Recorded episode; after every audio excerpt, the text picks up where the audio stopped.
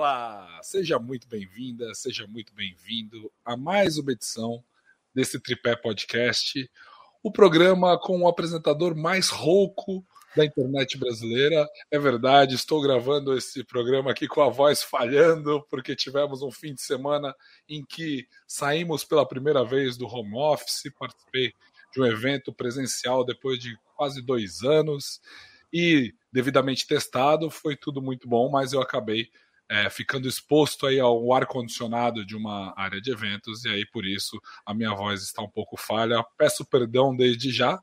Mas se você acompanha o Tripé Podcast, você sabe que apesar da voz falhar, nós teremos sim um excelente papo aqui hoje. Falaremos sobre dados. Você já ouviu a frase que dados são o novo petróleo? Por que, que, por que, que isso acontece? Por que, que conhecer sobre você, meu querido espectador, meu querido ouvinte, é a parte mais importante, é onde as grandes empresas estão olhando e também onde os grandes golpistas estão olhando. Então, roda a vinheta aí que o papo hoje é excelente.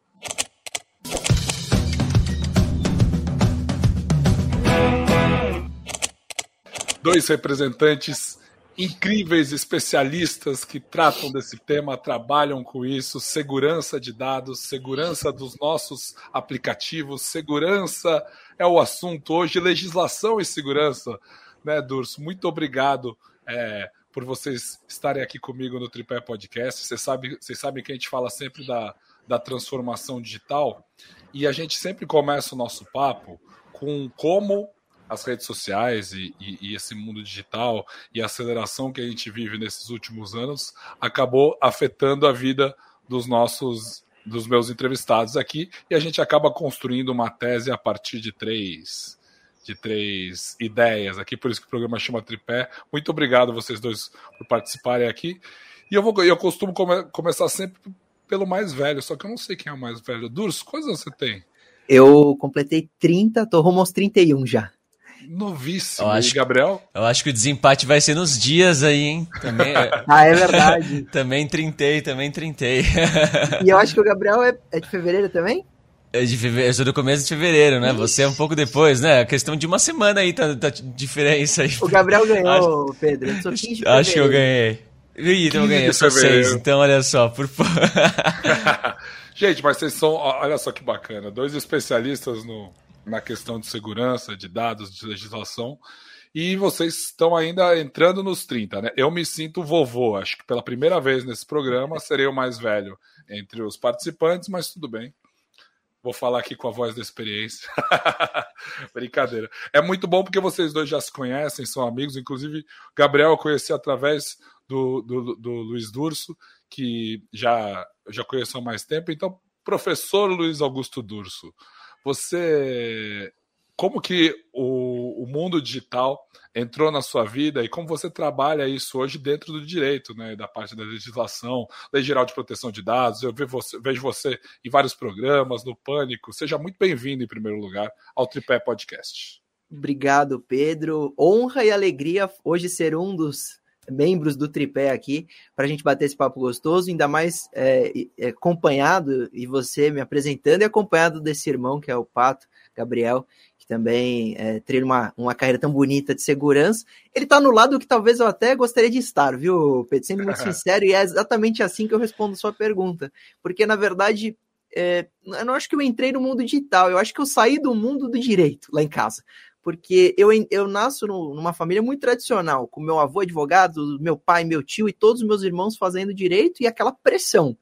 Tem que fazer direito. Só que eu amava tecnologia. Eu já tinha feito web design, eu já programava, eu brincava com keylogger, todo tipo de programa é, de, de hacker, de vírus, amava isso. E aí eu sentei em casa e falei, eu vou fazer TI, quando eu estava finalizando a escola. E meu pai assustou Ainda falou, não, filho, você é louco? Não, tem que fazer uma coisa na sala de direito.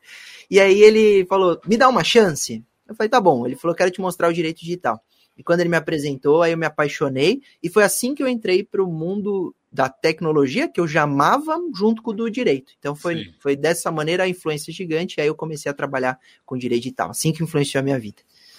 E as redes sociais? Quando você entrou? Quando você entendeu que era importante também estar nesse mundo? Eu, eu sempre tive rede social e eu usava muito mal. Eu até faço uma confissão aqui aos ouvintes que minha rede social era era uma lástima, sabe por quê, Pedro? Porque eu ia na balada e postava foto com a mulherada, era um negócio horrível, eu assumo, eu era solteiro. Então era um negócio que eu usava extremamente pessoal. Eu comecei a utilizar 100% profissional em 2017, quando eu excluí do mundo essa rede social que eu tinha, que era o meu Instagram antigo, e criei um para trabalhar. Porque aí foi um momento em que explodiu um artigo meu, do Baleia Azul, é, eu tive uma demanda muito grande, participei de audiência pública, o artigo foi lido por um senador é, em sessão plenária. Eu falei: opa, é, isso está me dando projeção, eu preciso levar a sério. Eu já estava trabalhando com direito digital, já era advogado há três anos, eu me 15, 14, 15, 16, 3, 4 anos. Uhum. 4 anos advogando. E aí eu comecei a ter muita repercussão da imprensa me procurar. Eu falei, eu preciso ter uma rede social séria. Aí eu crio do zero. E é muito legal, Pedro, porque às vezes eu tava até conversando com a minha noiva anteontem. Eu falei, amor, eu queria que você tivesse me conhecido desde o começo para você ver eu começando com dois likes e eu cheguei numa, numa publicação ano passado a 21 mil likes. Então eu comecei com uma publicação com dois likes, sem seguidor, e cheguei a 21 mil likes e continuo crescendo. Então, aí que a rede social entrou na minha vida. Que sensacional isso, né? Porque também acaba sendo uma maturidade do uso das redes, você também usar para o trabalho, né? Ainda hoje, muita gente acha que rede social é bobagem, ou então é uma coisa para você só ver as fotos da sua ex-namorada, ou então o filho do seu do, do, do, do, seu, sei lá, do seu conhecido, do, do, do, primo distante, como que anda as coisas. E aí não é só isso, mas é isso também, né? Ou seja, então, Gabriel, você, eu estava vendo o seu canal, vendo a sua biografia, eu vi que você desde sempre já já se interessou pelo, pelo computador, por programação, por segurança de dados. E, e quando que você se tornou também um produtor de conteúdo nesse sentido, né? Ou seja, quando você colocou sua cara lá e acabou se tornando uma pessoa conhecida não só no mercado corporativo por isso, mas no mundo de quem gosta de, de tecnologia. Pedro, obrigado mais uma vez pelo convite aí, uma honra fazer parte aqui é, desse debate com vocês, com o Durso aí que é o irmão, cara, a gente está sempre trocando ideia nessa área, é, pô, deus do assunto aí o Durso, então muito legal estar com vocês dois aqui. Cara, é, realmente, assim, dentro de hacking, eu acho que eu nem me lembro de estar vivo sem estar apaixonado por hacking, assim, porque eu comecei muito novinho, eu comecei com 9 anos de idade a estudar já tecnologia, porque eu queria ser hacker, né? Na verdade, tinha visto um filme da Angelina Jolie, lá de, nossa, acho que ela foi lançado em 95, 96, que já é Hackers Piratas do Computador. Filme péssimo, tá? Filme, assim, trash, trashzão mesmo, mostrava aquelas, o hacker invadindo era umas pilhas de dados, que ele ia navegando em 3D, assim, horroroso. Mas pra criança que eu era na época, época serviu para dar aquilo de, nossa, eu quero entender esse universo, eu, eu, gosto disso. E realmente eu comecei a estudar tudo que eu podia do assunto. É, então, muita gente hoje, a gente vê que a pessoa é, sei lá, programadora ou entrou na área de tecnologia e depois acaba se apaixonando por segurança e migrando para a área. Para mim, comigo foi meio que contrário, né? Eu comecei a estudar as outras áreas porque eu queria usá-las dentro da área de segurança da informação e do hacking. Mas com criação de conteúdo, isso levou um certo um, mais tempo para eu entrar. Na verdade, é, como é um assunto que eu sou apaixonado, é, você acaba falando dele o tempo inteiro. Até em mesa de bar, meus amigos tinham que me aguentar falando disso. Não tem jeito, né? Quando a gente gosta, não tem jeito. E só que eu não tinha uma rede grande, é, uma rede social onde, que eu, onde eu publicava sobre isso.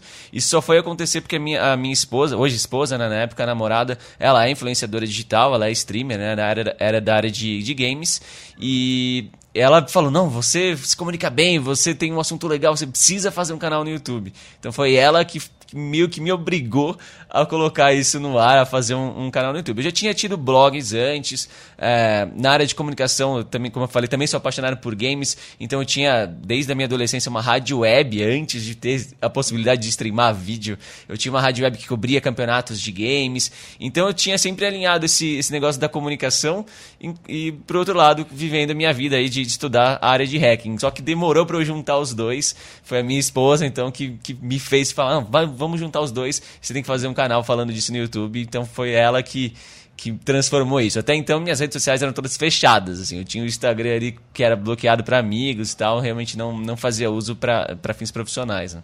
Que ano que você mudou, Gabriel? Uh, foi, dois, foi 2000, quando eu, eu entrei pro. Quando eu comecei a publicar conteúdo foi 2017. Até, ah, até lá, meu, Pois é, olha só. Até porque a gente tinha feito matéria na TV, eu tinha feito CQC, que a gente fazia umas matérias zoando, hackeando o pessoal que entrava na Wi-Fi, era mó zoeira. Então, assim, eu tinha algumas é, aparições na mídia já falando disso, mas ao mesmo tempo eu via tudo isso para produção digital e falava, cara, vai dar muito trabalho, acho que não vou conseguir conciliar com, com, com a empresa, com as outras coisas que eu fazia na época, né? Mas, porque eu sempre fui bastante amigo de influencers da área de games, né? Então eu sabia como a coisa funcionava, eu acompanhava o mercado de marketing de influência, mas ao mesmo tempo quando eu olhava disso e pensando para minha vida, eu falava, ixi, acho que não vai rolar, é muito trabalho e tal. E no fim das contas, isso que acabou transformando a minha vida. Hoje eu sou totalmente é, full time dedicado à produção de conteúdo. O Gabriel, legal que você falou do mercado, porque das coisas no, no, no, contato que a gente tem com donos de empresas, assim, no mercado corporativo, em todos os outros, na verdade, hoje em dia do Brasil, o que mais falta é profissionais da programação ou profissionais que também se preocupam com segurança de dados, né? Essa é uma profissão muito valorizada. O público do seu canal, você tem lá mais de 700 mil inscritos no, no YouTube, é muito desse tipo de jovem que está buscando emprego nesse nicho, porque a gente não forma pro, tantos programadores quanto o mercado precisa, né? Não só programadores, mas se a gente for falar ainda do nicho de segurança, é pior ainda, sabe? É, é um mercado que está aquecidíssimo, com as necessidades aí super alarmantes, mas a gente não vê, a, a gente não fabrica profissionais, né? E sim, eu, eu fico até feliz de, de de produzir conteúdo e ver o feedback da galera sobre isso, porque eu vou em eventos, né? Eu recebo feedback na inbox da galera e muita gente fala, cara, eu não gostava de tecnologia até ver o seu canal. Ou eu tava cursando outra coisa, eu ia desistir de TI e aí vi seu canal e vi que dá para gostar, dá, tem um lado legal nisso tudo, sabe? E isso é uma, isso me deixa bem emocionado, me deixa muito feliz, é o maior combustível para eu, pra eu seguir tocando esses projetos, porque você vê que que consigo acaba, acaba conseguindo transmitir para a galera a paixão que eu tenho pelo assunto. Que às vezes na faculdade você tem um, um, um jeito de aprender muito linear, muito sequencial, que às vezes não é o, o, o jeito que cativa o, o, aluno, né? E muita gente acaba desistindo aí, fala, isso é boring e tal, vou, e cai fora aí. E aí quando eu vou no, no YouTube eu mostro um jeito muito mais prático, eu alinho assuntos que estão em alta. Então, por exemplo, o caso do Big Brother paredão do Big Brother, um monte de gente falando, ah, dá para fazer bot, não dá. Então, sabe, eu, pô, eu, quando eu vejo essas situações eu acho perfeito, que eu posso pegar um assunto em alta, divertido, que, que gera curiosidade e coloco lá os meus assuntos no meio. Olha como é que funciona para um site detectar se você é um visitante de verdade ou não, olha como eles estão fazendo. E aí a, a galera com, começa a curtir mais a coisa por ver o assunto ali alinhado à prática, alinhado à realidade, né? alinhado a tudo que a gente vê no dia a dia. Mas eu vejo assim que é, hoje meu, a maior parte do meu público é na casa dos 18 anos, é um, a nova geração que está chegando para a tecnologia. É, eu vejo muito sinergia com, com games também, com a galera que curte jogos. Acho que porque o pessoal já cresceu fuçando os computadores e os consoles aí para fazer seus jogos rodarem, e muitos deles já estão muito alinhados, já tem tecnologia na sua vida no dia a dia e estão chegando junto também nessa nova geração. Então é muito legal ver uma nova geração chegando. O mercado precisa dela desesperadamente, e mas eles estão vindo sim. E uma coisa que a gente não vai falar aqui, viu, Gabriel, que eu acho que está na pauta de todas as entrevistas que você deve dar, ou pelo menos está em todas as reportagens que eu já vi na televisão, e que é um assunto que eu acho tão batido e tão velho, mas até hoje a gente em algum, em algum espaço, talvez alguém que esteja assistindo, a gente tem que esclarecer que existe o hacker ético, o hacker do bem e o hacker do mal. Então isso não será tocado aqui, gente.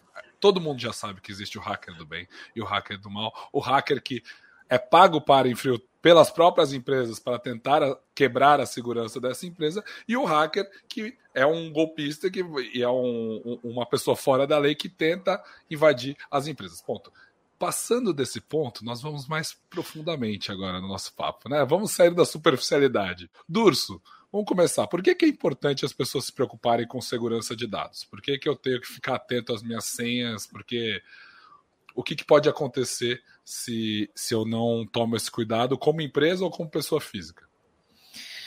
Bom, é, primeiro, só, só, só, ressalva sobre o hacker ético e o hacker do mal. É, é, a, a, forma mais fácil de definir isso foi, inclusive, o Gabriel, que numa vez, num bate-papo, numa entrevista que a gente deu junto, ele se, se classificou, né, os hackers éticos, como pesquisadores. Tá aqui a resposta. Isso. Eles são pesquisadores, são estudiosos, talvez não inseridos no meio acadêmico, mas também estão é, muito fortes com uma atuação. Ainda, por enquanto, né? Por enquanto não estão inseridos no meio acadêmico, mas a academia é algo que a gente vai falar ainda depois, eu acho. É. E, e eu me identifico com ele, o, o, Pedro, porque eu e ele a gente sofre do mesmo mal, que é a juventude. Então, do mesmo jeito que é um, uma dádiva é do mal. Todo mundo olha e fala: será? Será que eles sabem mesmo? Será que eles são bons? Porque, ah, é, eles às vezes estão num espaço ou estão com um caso importante por alguma questão que a gente não conhece, mas será que são tão bons? E é muito interessante isso, porque o, quando o Gabriel citou o caso do BBB, ele criou um bot do zero. Quando, qualquer um que assiste com o mínimo de conhecimento percebe que ali tem muito conhecimento aplicado e, e soluções muito interessantes. Aquilo para mim é a Disneyland, por isso que eu gosto do canal do Gabriel Sou escrito lá.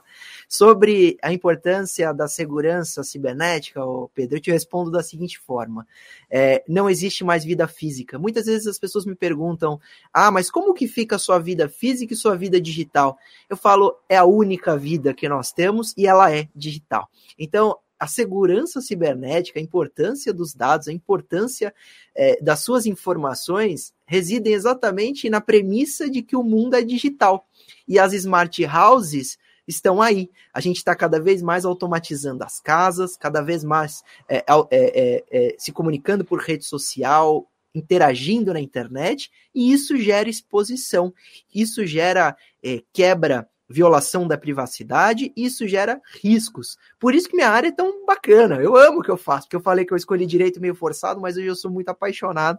Vocês são é, testemunhas disso, porque é uma área que é que cresce em razão do crescimento da tecnologia. Vale dizer, cresce muito. Eu não dou nem conta é, de, de acompanhar o crescimento, porque as pessoas, principalmente com pequenas situações, elas criam uma, uma consciência. Por exemplo, lançou o filme O Dilema das Redes no Netflix. Todo mundo que assistiu, você vai pegar na porcentagem 50%, 60% e surpreendeu, se assustou. Por quê? Entenderam o mundo digital e a exposição e a privacidade. A Lei Geral de Proteção de Dados não é só uma leizinha, é uma mudança, uma mudança cultural, uma mudança social, das pessoas olharem e falarem, nossa, realmente ter uma Alexa em casa ouvindo tudo que eu falo pode ser prejudicial. Preciso verificar o que é coletado, preciso verificar o que faz esse dispositivo.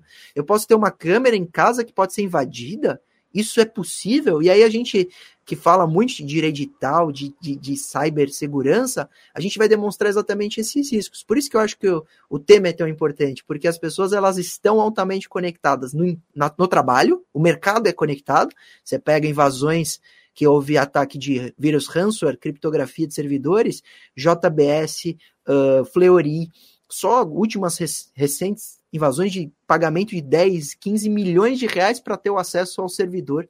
E as pessoas físicas também estão vulneráveis de invasão de, um, de uma câmera IP. Sabe quantas babás eletrônicas foram invadidas ano passado? Babá eletrônica no quarto do bebê, 80 mil babás eletrônicas IP.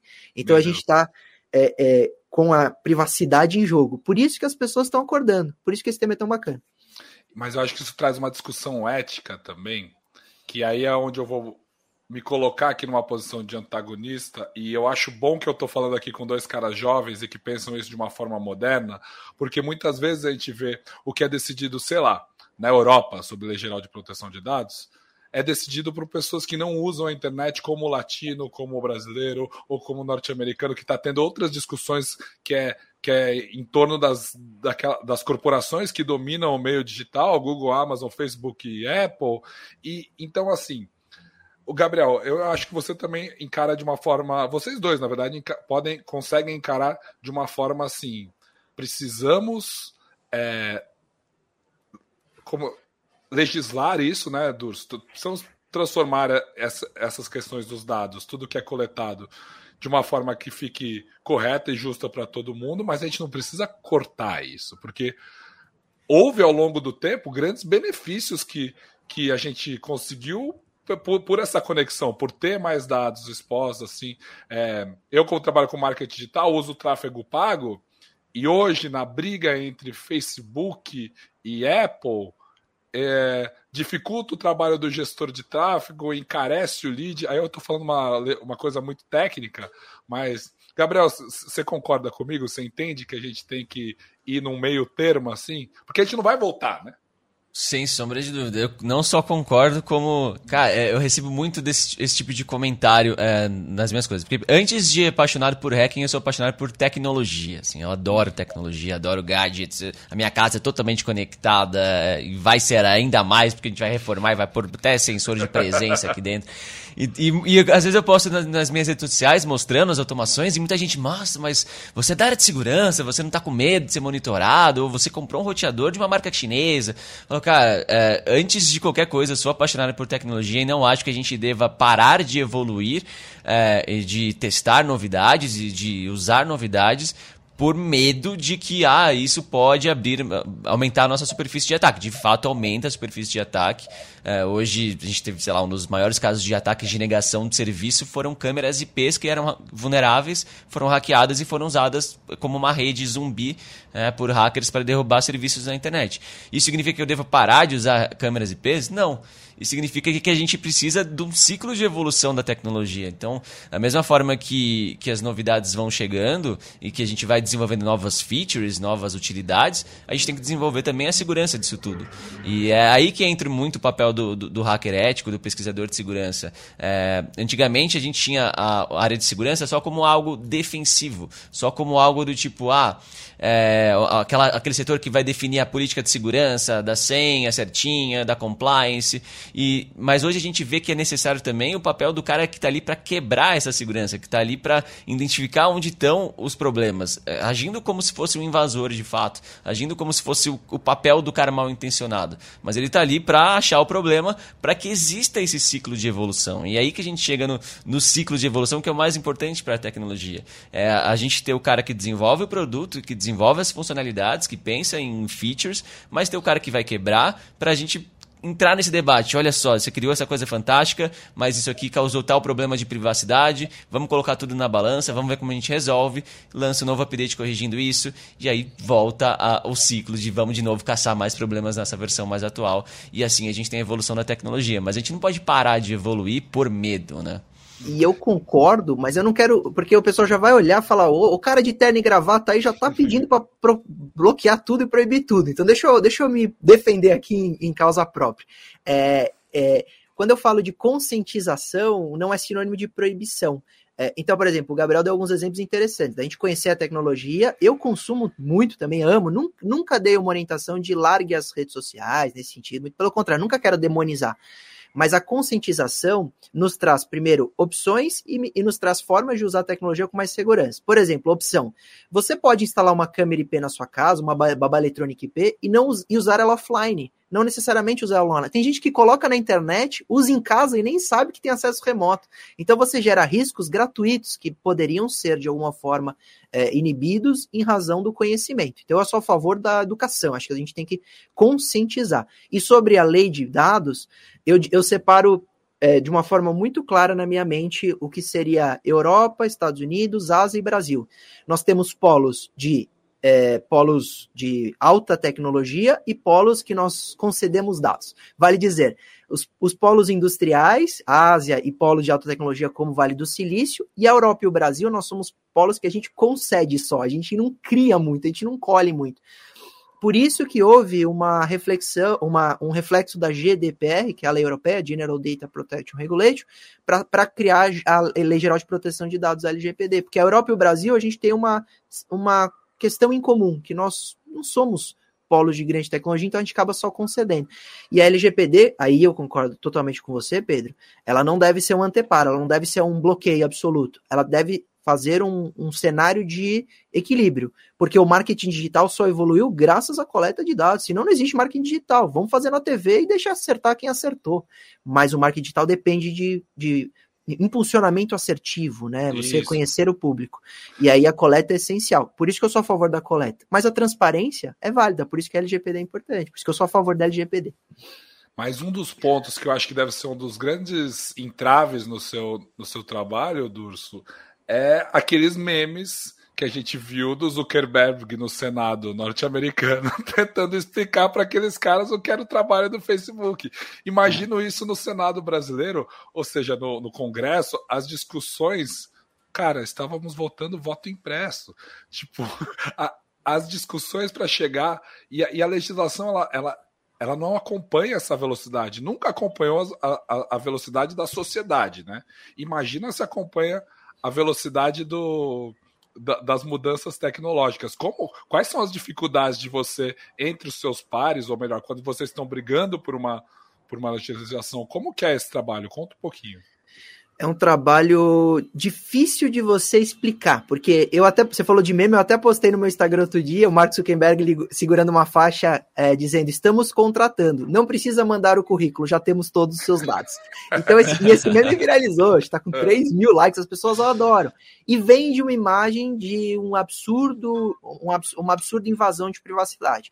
E realmente, né, é, a, a, Cambridge Analytica, né, o escândalo, escancarou alguns abusos, né, que não foi nem por parte do Facebook. Se você for analisar concretamente o que aconteceu, foi uma, uma falta de atenção, de autorização de, de, de, acesso de dados de alguns aplicativos previamente autorizados na plataforma, que a Cambridge Analytica se juntaram e usaram daquela vulnerabilidade, chamamos de vulnerabilidade porque era uma autorização muito extensa de coleta dos usuários, que o Facebook não deu de presente, ele autorizou de maneira omissa. Então, realmente, há coleta e deve, deve haver limites. E aí vem o legislativo brasileiro querer acompanhar. A resposta é que não acompanha, né? De plano a gente passa vergonha. Primeiro porque uh, o debate tecnológico ele é consumido pelo debate político. Não há nenhuma lei hoje no Brasil que é aprovada ou debatida sem uma interferência política do Twitter, dos próprios políticos e da rede social como um todo. Isso é macabro, porque aí não se debate o tema em si, se debate a opinião política contaminando a opinião tecnológica. Por exemplo, Sim projeto de lei contra as fake news, projeto de lei é, contra o, a responsabilidade das plataformas. Agora teve uma medida que o Bolsonaro disse que ia assinar uma medida provisória que ia bloquear de apagar qualquer conteúdo a rede social de maneira autônoma, dependendo de ordem judicial. Aí, por exemplo, nós, né, como especialistas, órgãos, eu participo, presido comissão, a gente se mobiliza e fala, não dá para passar isso, porque a rede social precisa apagar conteúdo de pedofilia todo dia, milhares e milhares de vídeos de maneira autônoma. Não dá para judicializar esperar um juiz decidir sobre isso. Então, alguns exemplos exemplos que a gente vem, leva para a imprensa e aí cria o antagonismo e um pouco de equilíbrio. Mas a real é que as leis no Brasil nunca irão acompanhar em razão de um problema legislativo como um todo, porque a gente vai desde a Constituição de 88, que a forma de legislar é morosa. Isso tem um lado positivo, porque não dá para aprovar lei de um dia para a noite e a gente começar a criminalizar a conduta muito rapidamente, mas pelo outro lado vai ter um monte de questões do direito digital que vão demorar para ser de alguma forma regulamentada e quem vai sofrer o prejuízo é a própria população e a sociedade. Então é, é, um, é um antagonismo que é difícil ser solucionado. Como eu tento colaborar? Eu aceito todos os convites de audiência pública, tiro do bolso, passagem aérea, pago do meu próprio bolso para ir, não recebo dinheiro público nenhum, vou até lá. Hoje em dia é virtual, não, não tem mais uhum. esses gastos, mas vou até Brasília, falo e demonstro ali de alguma forma com que eu aprendi alguns esses anos de caminhada de digital que talvez isso seja mais interessante dessa forma, isso vai é, destruir o fomento à tecnologia. A gente está tentando regulamentar agora a inteligência artificial. Tem que ter muita cautela. É um projeto de lei, inclusive. Eles estão querendo acabar com a inteligência artificial, o fomento à inteligência artificial no Brasil. Não dá. Então, eles, o que o legislativo precisa fazer? Ouvir mais e, e aí, depois de bastante lapidação, quem sabe aprovar um projeto. Mas chama todas essas empresas, Facebook, Twitter, todas essas empresas, os especialistas, porque acho que eles terão mais base para decidir.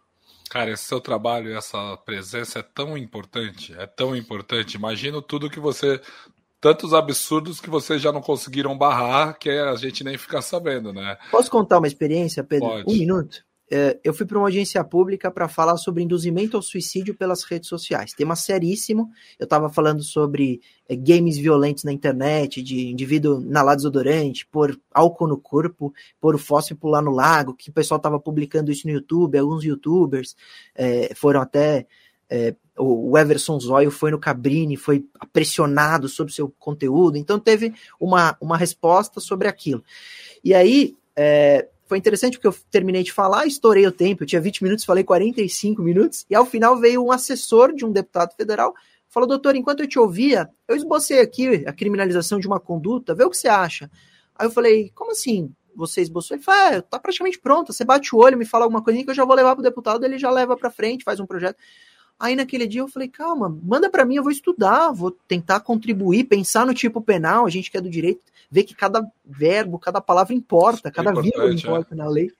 Depois é, para acharem brechas, né? Isso. Uma... Perde, ou, ou, perde a função social, ou ela é inconstitucional, ela extrapola os direitos constitucionais. Ou então o cara usa aquilo como para aplicar em outro, outra questão, né? Nossa, é zoado. É. Um exemplo foi a invasão do dispositivo informático. Entrou em vigor com a lei Carolina Dickman em 2012. E ela tinha um, um, uma parte do dispositivo que falava mediante violação de dispositivo de segurança.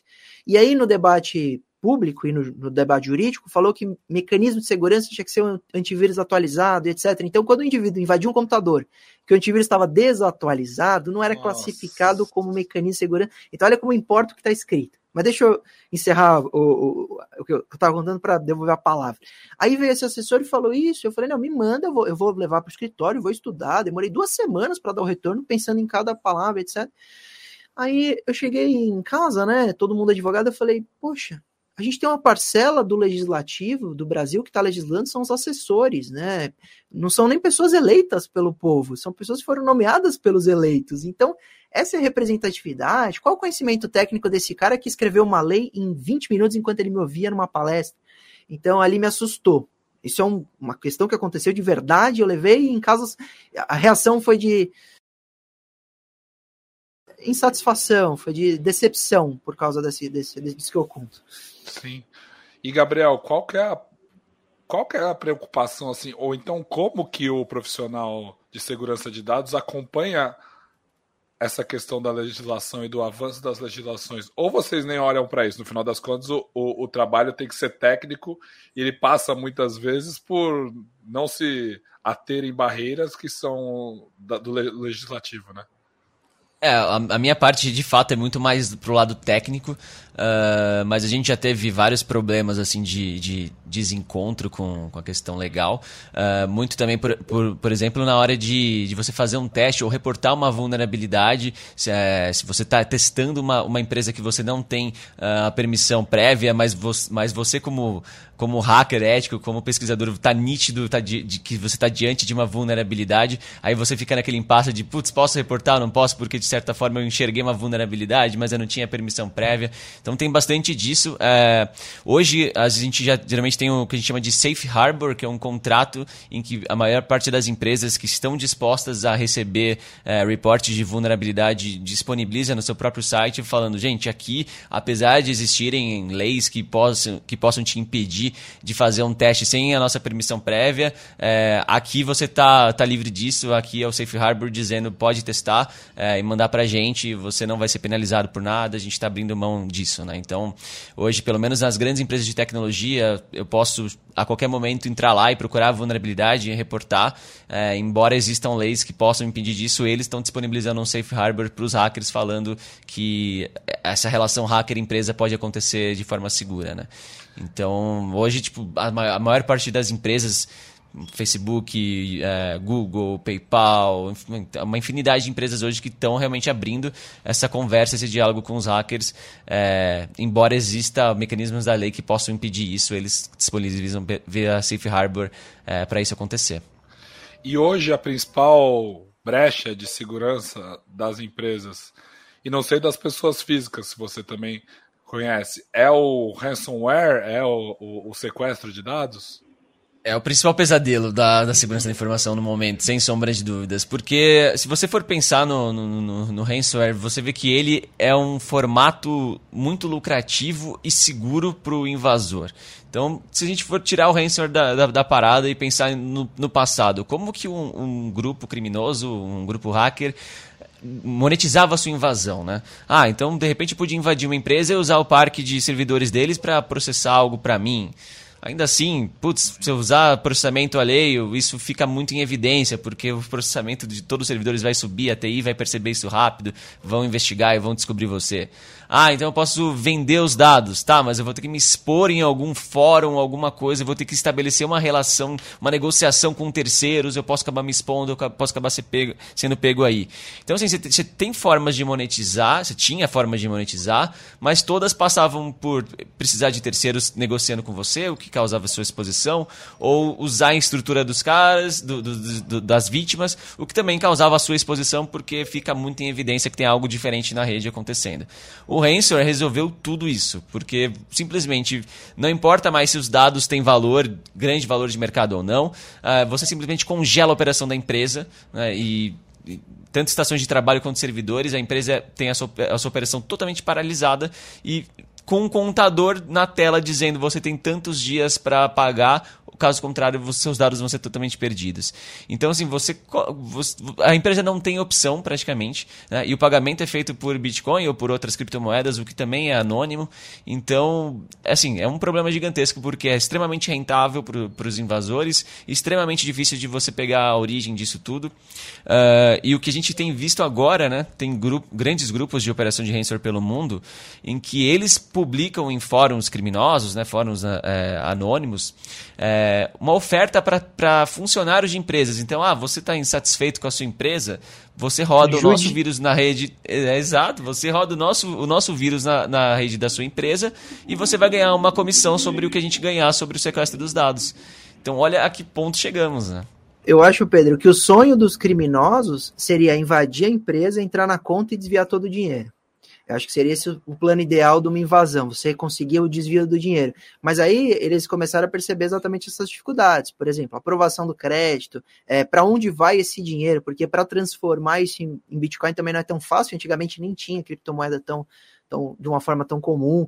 Então, eles tiveram muita dificuldade em, em, entrar diretamente e desviar o dinheiro. Então, como fazer com que a vítima nos forneça o dinheiro? Aí seria o segundo passo, que aí o Gabriel deu alguns exemplos. Teria, aí ele falou de vazamento, custa barato. Você pega hoje na Deep Web um, um, um banco de dados com 8 milhões de usuários, custa 2 mil reais. Também não monetiza tão satisfatoriamente o, o criminoso, falando, óbvio, que não compensa, por óbvio. Mas aí você chega então no ransomware, que é isso, que é uma extorsão muito forte, que e que se aproveita de um problema brasileiro, que é exatamente o que o Gabriel vai ficar milionário, porque tem uma tendência de que as empresas não tinham percebido a importância de segurança cibernética, então elas não tinham um bom firewall, eles não tinham backup atualizado, eles não tinham antivírus em todas as máquinas, eles não tinham o cara no home office preocupado com a rede, que o menino de 16 anos, que é o filho, está entrando em pornografia de madrugada. Então, mudou o cenário eu vejo muito isso concretamente das empresas abrirem olho e falando, nossa, tem muito dinheiro que eu posso perder com essa brincadeira que talvez até pouco tempo atrás não estava em jogo. E o Hanswer colocou isso na mesa, falou, você vai perder muito dinheiro porque você não vai ter backup. Bom, caso como o da Garmin, por exemplo, uh, que é a empresa de GPS, eles foram vítimas de ransomware e chegou a congelar os servidores deles. Então tinha produtos deles do, dia, do ramo da aviação, por exemplo, que não conseguia fazer o download dos updates para conseguir funcionar. Então, é assim, a empresa... É a mesma do relógio? Aquela de relógio? É a mesma do relógio, isso de GPS de carros, ele tem GPS náuticos, tem GPS para aviação também. E aí o servidor de update dos caras foi congelado também, né? Junto com todas as estações de trabalho. Eles não, não realmente não tinham backup, então não tinha opção. Era ou voltar a empresa do zero, o que de fato não é uma opção, perder tudo e começar a reconstruir todos os seus softwares internos, todas as suas planilhas, ou realmente pagar o, aos criminosos. E, ali, e aí também entra a questão de você estar, estar financiando atividade criminosa no momento que você se rende a eles e faz esse pagamento milionário, né? E Gabriel, qual a chance de pegar esses caras? Tipo, de é, é, baixa, é baixa. Uma vez que eles tiveram sucesso e já conseguiram comprometer todos os seus dados, ali no meio dos dados também estavam os logs de, de é, do que eles fizeram para ganhar acesso. A parte da transação financeira, como a gente falou, é criptomoeda. É, é muito difícil. Assim. Hoje a gente tem grandes grupos, né, que é, boa parte deles estão ali na, focados na, na Rússia como seu centro de operações. E a gente já vê que eles estão ali por anos e, assim, por mais que alguns grupos acabem, sim, sendo pegos, a gente tem grandes grupos com nomes fortíssimos que estão por trás das, das maiores invasões, dos maiores casos de ransomware que a gente já viu até hoje e que eles continuam em operação. E o pagamento é feito em criptomoeda. E é uma coisa que já está sendo falada há bastante tempo, a criptomoeda, é, pelo menos três anos, acho que, eu, que, eu, que teve o boom do Bitcoin e, e da criptomoeda.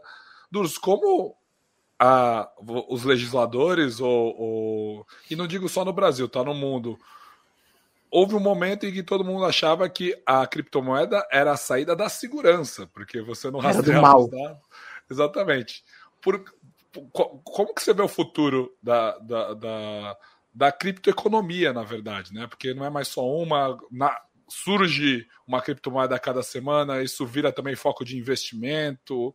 É, como que vocês estão pensando isso e vendo isso, né? Sendo que é, o, é a moeda utilizada para, para os hackers.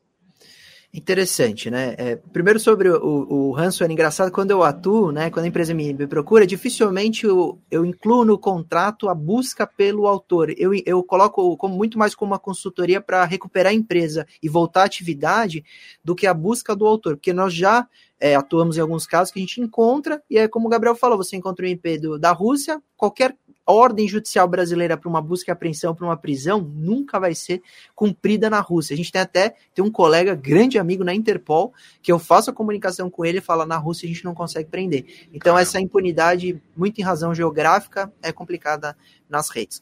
E aí sobre a criptomoeda, eh, primeiro que eu, eu vejo e eu choro. Por que eu choro? Porque eu queria voltar em 2011 e pôr mil reais em cripto. Só mil reais.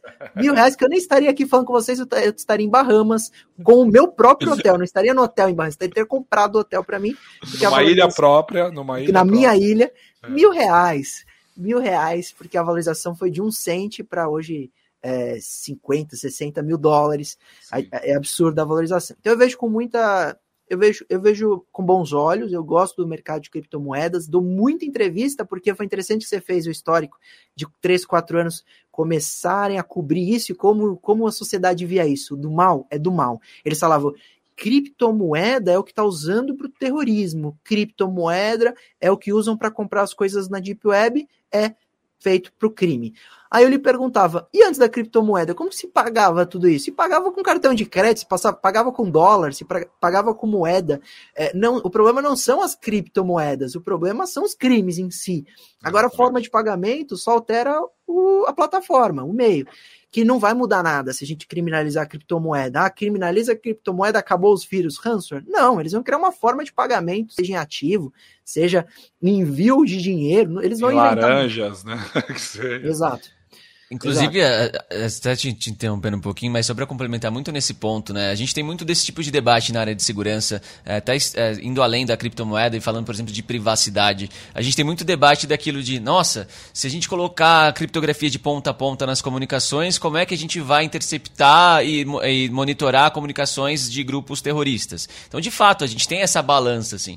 Mas eu não acho que eu deva perder a minha privacidade pessoal por conta, é, para poder ter um controle controle geral do que as pessoas estão conversando por conta do terrorismo, né? A gente tem, acho que a população como um todo, a sociedade como um todo está perdendo muito mais em perder sua privacidade é, para esses fins. Mas de fato é sempre um debate. Isso é, é um ponto muito difícil de chegar no, no, consenso. Muita gente vai defender não, não me importa do governo ver minhas conversas, eu não tenho nada ali que vai me, me que eu vá me importar do governo estar monitorando, desde que de fato eles estejam monitorando, monitorando também o terrorismo. Mas a gente também já tem casos de, como o Snowden mostrou, por exemplo, de abusos nítidos de que quando você dá um pouquinho de acesso para alguns ali, eles vão querer ver a sua vida inteira e vão querer fuçar tudo. Então é, é um assunto muito delicado. Tem países, por exemplo, que proíbe o uso de criptografias que o governo não tenha poder computacional para quebrar caso precise.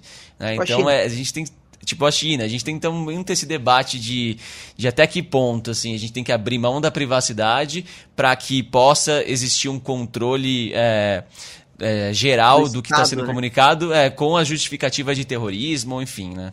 Excelente ponto. E, e, eu acho que a gente pode se aprofundar um pouco mais nisso daí, porque você falou uma coisa que é muito verdade, né? O Snowden mostrou uma vulnerabilidade que aconteceu quando o povo americano decidiu abrir mão de seus dados em nome da, do, do medo do terrorismo, medo da segurança, e isso criou, claro, com o avanço da tecnologia, depois vieram as redes sociais e tudo, mas isso criou esse ambiente de, de insegurança e de falta de privacidade para todo mundo até que ponto, aí a pergunta vale para os dois, quem quiser se arriscar, porque é um terreno espinhoso, mas até que ponto nós queremos que o governo controle nossos dados, ao mesmo tempo em que nós já temos nossos dados na mão de grandes corporações. Como, qual que é a saída para isso, gente? Eu vou me arriscar, eu, eu quero ouvir o Gabriel também. É, eu ouvi a ele, é interessante. Esse debate eu já participei, inclusive, no Congresso sobre qual o limite do poder do Estado em controlar você e qual é o limite da sua privacidade em razão da coletividade. Então, ah, não, vamos deixar monitorar, porque eles também vão monitorar bandido. Uhum. Então, tudo bem. Não funciona assim. A meu ver, não é tudo bem. Eu acho que o Estado ele já é todo poderoso. Então, ele tem capacidade de ter tanque de guerra, né? O Emílio que falou uma vez. O, o Estado tem tanque de guerra. O que mais poder ele quer ter, né? Então, ele tem muito poder ele tem poder de colocar na cadeia, tirar sua liberdade, ele tem poder de busca e apreensão na sua casa, ele tem poder de aprender seu dispositivo e periciar, ele é todo poderoso. Mas tem uma premissa básica dos poderes que quanto mais, quanto poder dependendo do poder que você tem, mais poder você quer ter. Então é, um, é uma ânsia automática no estudo de qualquer, mesmo democrático, mesmo estudo em sociedades democráticas, ele tenta aumentar o seu poder. Seja polícia, seja Ministério Público, seja advocacia, seja é, o, o legislativo, seja o executivo, seja qual for. Então, certos tipos de limites são positivas. Então, por exemplo, o debate sobre o WhatsApp, né? O WhatsApp criptografado ponto a ponto, não vai conseguir monitorar. Se... Ah, então se o juiz determinar que se quebre o sigilo para monitorar um traficante, não podemos saber o que ele vai escrever? Não. O Estado que se reinvente e crie medidas de controle. Vale dizer, agentes infiltrados. Como a Deep Web funciona? Não dá para criptogra... não dá para você interceptar a Deep Web. Como que eles prenderam o dono da Silk Road? Com um agente infiltrado. Você tem formas. E é interessante porque tem uma eu até assisti ontem um documentário na Netflix de um menino de 18 anos que criou o maior portal de venda de drogas na internet. Ele olhou a Deep Web, olhou o Silk Road e falou: não, é ruim.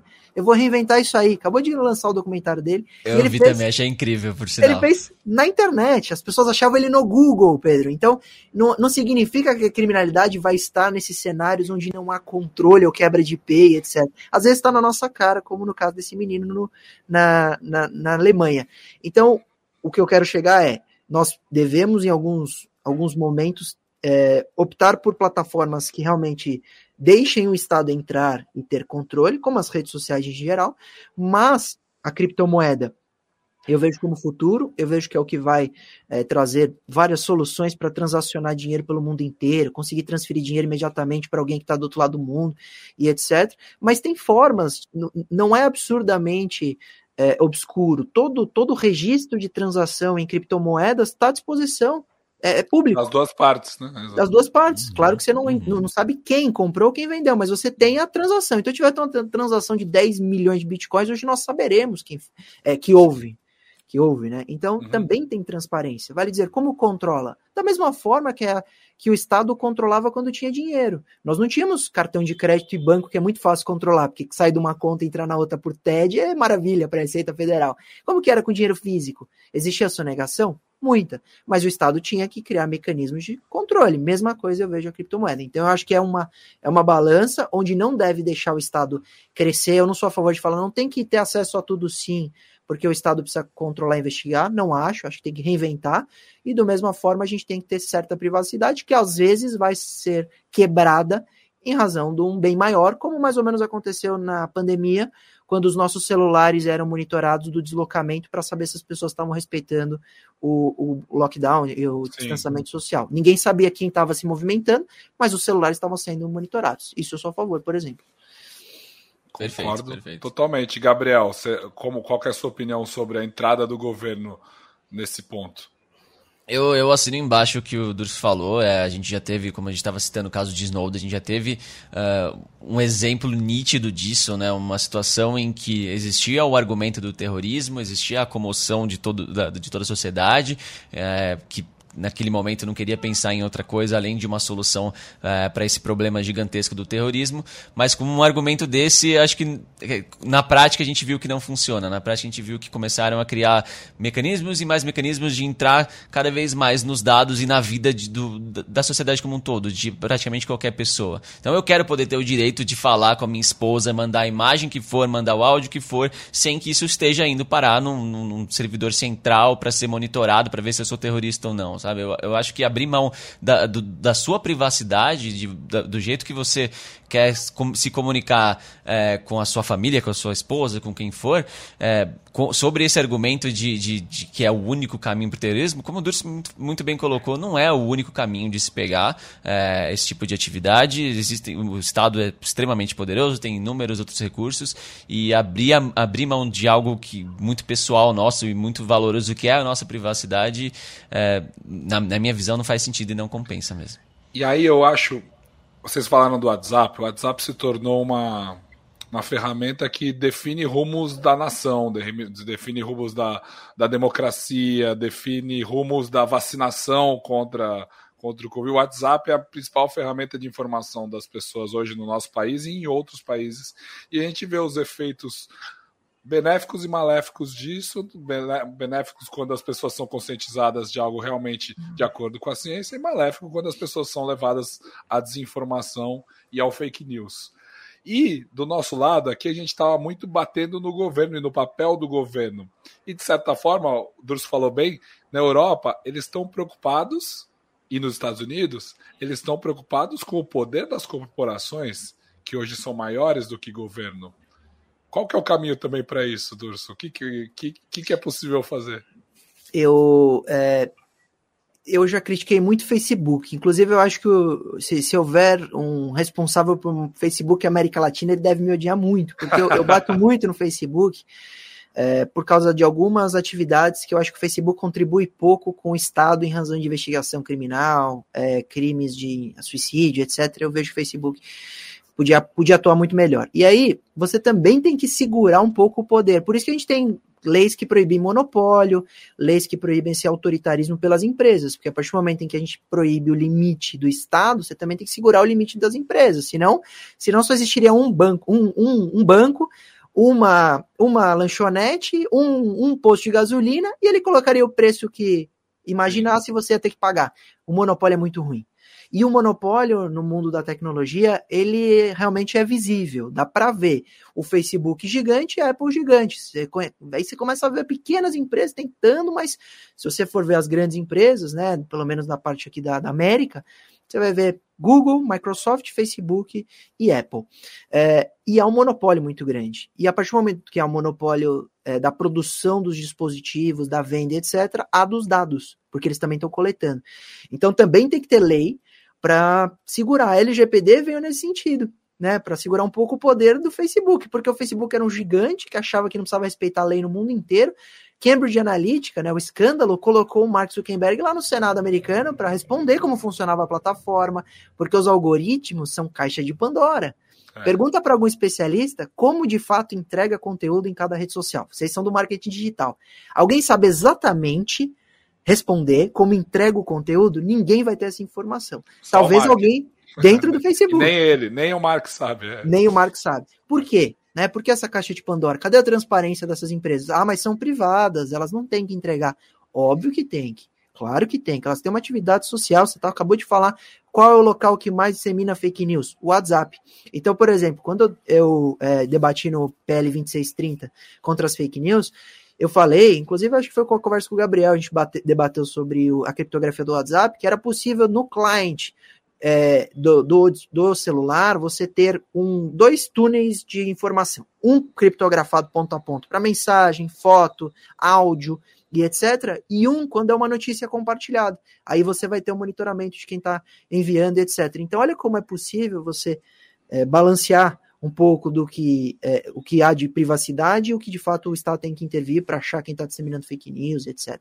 Então eu acho que essa balança ela também deve existir para Estado e empresa privada. Também é muito delicado.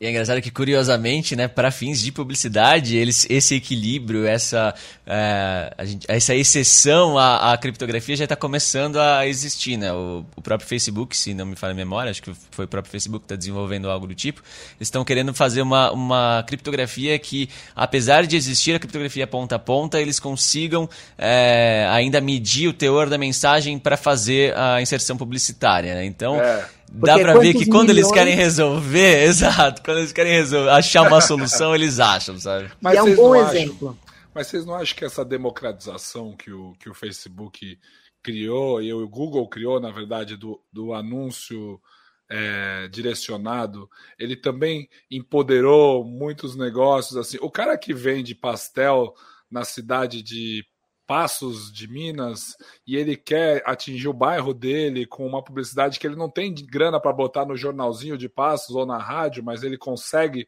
onde as pessoas estão olhando no Instagram, assim. Vocês não acham que isso é, é valioso ainda? Isso é a internet, basicamente. A gente não chegaria no ponto que a gente está hoje de internet se não fosse publicidade, né? Quantos é. serviços a gente de fato paga de, com, no, com, o nosso dinheiro na internet? Não são muitos, né? E mas, a gente paga todos os, os outros dados. que a gente não paga, a gente está pagando com os nossos dados e por fins publicitários, né? Essa é sempre a finalidade. E de fato, como você falou, é você poder possibilitar qualquer pessoa anunciar com o seu segmento. As pessoas jamais conseguiriam anunciar num programa de televisão que seria para toda a audiência. Não, não seria viável e nem faria sentido, né? Então a gente chegou onde a gente chegou com publicidade e a gente está agora num, num, debate muito, é, muito interessante sobre isso, é, porque os navegadores estão começando a estudar o o, mecanismo para substituir os cookies e substituir a possibilidade de tracking de comportamento do usuário. Né? Então, é, é, a gente vê propostas surgindo que são consideradas, por um lado, é, abusivas e que não vai resolver nada. Por outros, é muito fácil a gente só falar, como a gente não está no mercado de publicidade, só falar, ah, remove tudo. E não é assim, porque aí acaba a internet como a gente conhece. Né? Será que todo mundo vai substituir os anúncios por mensalidades em todos os sites que a gente usa? Vai eu, eu acredito que não, né? Quem então, vai querer pagar? É. Esse é o, é o, debate do momento, assim, qual é a solução, né? Qual é o equilíbrio, qual é o ponto perfeito de equilíbrio para a gente é, ter a nossa vida, nossos dados é, preservados, a nossa privacidade preservada e ao mesmo tempo continuar tendo um anúncio que tenha uma segmentação interessante. Porque, de fato, eu prefiro, como usuário, ver um anúncio ali, sei lá, que me interessa, como um celular que acabou de sair, do que ficar vendo, sei lá, um anúncio de um absorvente que não, não nitidamente não é para mim. E eu prefiro, se, se eu tenho que ver um anúncio, por que não ver um anúncio que de fato seja do meu interesse? É, é o que eu quero. Mas ao mesmo tempo também e... não quero poder estar. É, que leia um caso de Cambridge Analytica. Exato, exato. Muita, meus e-mails. Gente, ou que... E muita gente não sabe que isso está em risco agora, né, Gabriel? Justamente sobre isso que você está falando. Totalmente. É. Agora a gente né, algumas vertentes das discussões aí é, é, são totalmente contra qualquer tipo de tracking, o que significa que ia virar quase que como uma televisão, né? A gente ia, é, eles iam fazer o um anúncio só com base no tema do site, que é como anunciar na TV, que você vai anunciar num programa X, que você tem uma, uma um, um media kit daquele programa, que você tem uma estimativa de quem assiste aquele tipo de conteúdo em média, mas que não é nem chega nem perto de ser tão apurado quanto a gente tem na internet, né? e, e e essa é uma bandeira da Apple agora, né? De, Já fez. É... Como é que é? Conta um pouquinho, Durso. É, é, o usuário ele quer ter o, o, o, bom dos dois mundos, né? Ele quer ter o conteúdo relacionado sem pagar e que não coleta dado nenhum. Não existe. Então, é interessante que a gente, a gente não pode nem aplaudir o 8 nem o 80. O, 8, o 80 seria um, um, uma invasão absurda da sua privacidade para ouvir absolutamente tudo que você fala, para ele entregar um conteúdo feito sob medida. Eu não quero, ninguém vai querer. Mas também o, o 8 seria proibir qualquer coleta de dados para não existir o impulsionamento ou marketing direcionado. Também está errado. E foi essa opção que a Apple disponibilizou para os usuários do iOS. Então você consegue bloquear absolutamente toda a coleta de dados para aquele aplicativo. E qual foi a reação do Facebook? Dizer, então se vocês fizerem isso, eu vou ter que cobrar de vocês. Só que não é só cobrar ou não, porque a gente só chegou no mundo da internet como ela é hoje por causa de muita injeção de grana, graças a esse mundo de dados. Uhum. Óbvio, eu não, eu não vou ser hipócrita e dizer que não. Só que eu acho que a gente chegou no século XXI a, a, a pisar fora da linha, sair do. do... Um então, além. as empresas elas abusaram da. É mais ou menos quando você tá com a namorada fala: Ah, amor, busca uma aguinha, você busca uma vez, busca. Do... Daqui a pouco ela tá te pedindo para lavar a louça, limpar a casa. Tá... Então, as você redes deu sociais. A mão, você deu a mão, perde o braço, né? Isso. O que eu vi foi que as redes sociais elas abusaram dessa, dessa autorização de coletar dados e ultrapassaram o limite. A gente está tentando, ou o ideal seria a gente só reagir é, é, regredir um pouquinho para o limite aceitável, porque, por exemplo, você aceita coletar seus dados para não pagar tal sistema de streaming, o YouTube? Aceito. Para receber um conteúdo direto? Aceito. Então, tudo bem. Você limita esse tipo de coleta, a gente dá isso aqui como benefício, a gente fomenta a tecnologia e todo mundo fica feliz. Legal. Agora, é, Onde está esse equilíbrio? A Apple exagerou, que é o que o Pedro está falando. Foi para o 8 dizendo, não, não vai coletar nada, o problema é das empresas, vocês já coletaram muito da, daqui para trás, eu também sou contra. Mas eu acho que o equilíbrio vai depender de bom senso dos usuários e do, e das empresas. A Lei Geral de Proteção de Dados, eu vejo que ela ficou bem nesse equilíbrio, porque ela trouxe que quer coletar? Pode, isso só precisa da autorização, só precisa informar. Isso, é, isso é aceitável. Eu que não é quero. Aquele botãozinho dos cookies que estão em todos os sites agora. Exato, uhum. exato. Ele não proibiu de acontecer coleta por cookie. Tem lá os cookies. Vai, vai ter o histórico de navegação, que você gosta, os cliques e etc. Mas pelo menos tem transparência. Então eu estou muito feliz com o cenário hoje da LGPD. Da Apple, acho que abusou do Facebook, acho que abusou nos 80. Então, acho que a gente está agora. Eu acho que a Apple até fez isso para ver se dá um susto para a gente chegar nesse plano ideal de meio termo. É, se você for ver o caso do Cambridge Analytica, por exemplo, né, eles conseguiam, com a segmentação do Facebook, chegar em, é, em perfis psicológicos de conseguir segmentar para alguém que eles sabiam que aquela mensagem ia impactar, ia causar um medo naquela pessoa. Então é tanto, é, tanto termo para você refinar a sua segmentação que chega num nível que a gente nem imagina. Inclusive, a gente, como usuário, jamais imaginaria que aqueles likes que a gente estava dando ia conseguir é, fazer o algoritmo concluir nossa, nossa visão política, por, por exemplo. Amostragem, né? exatamente. E definiu Exato. eleições a partir disso, né? Definiu eleições. Mas, gente, vocês, entre 8 e 80, vocês são 80.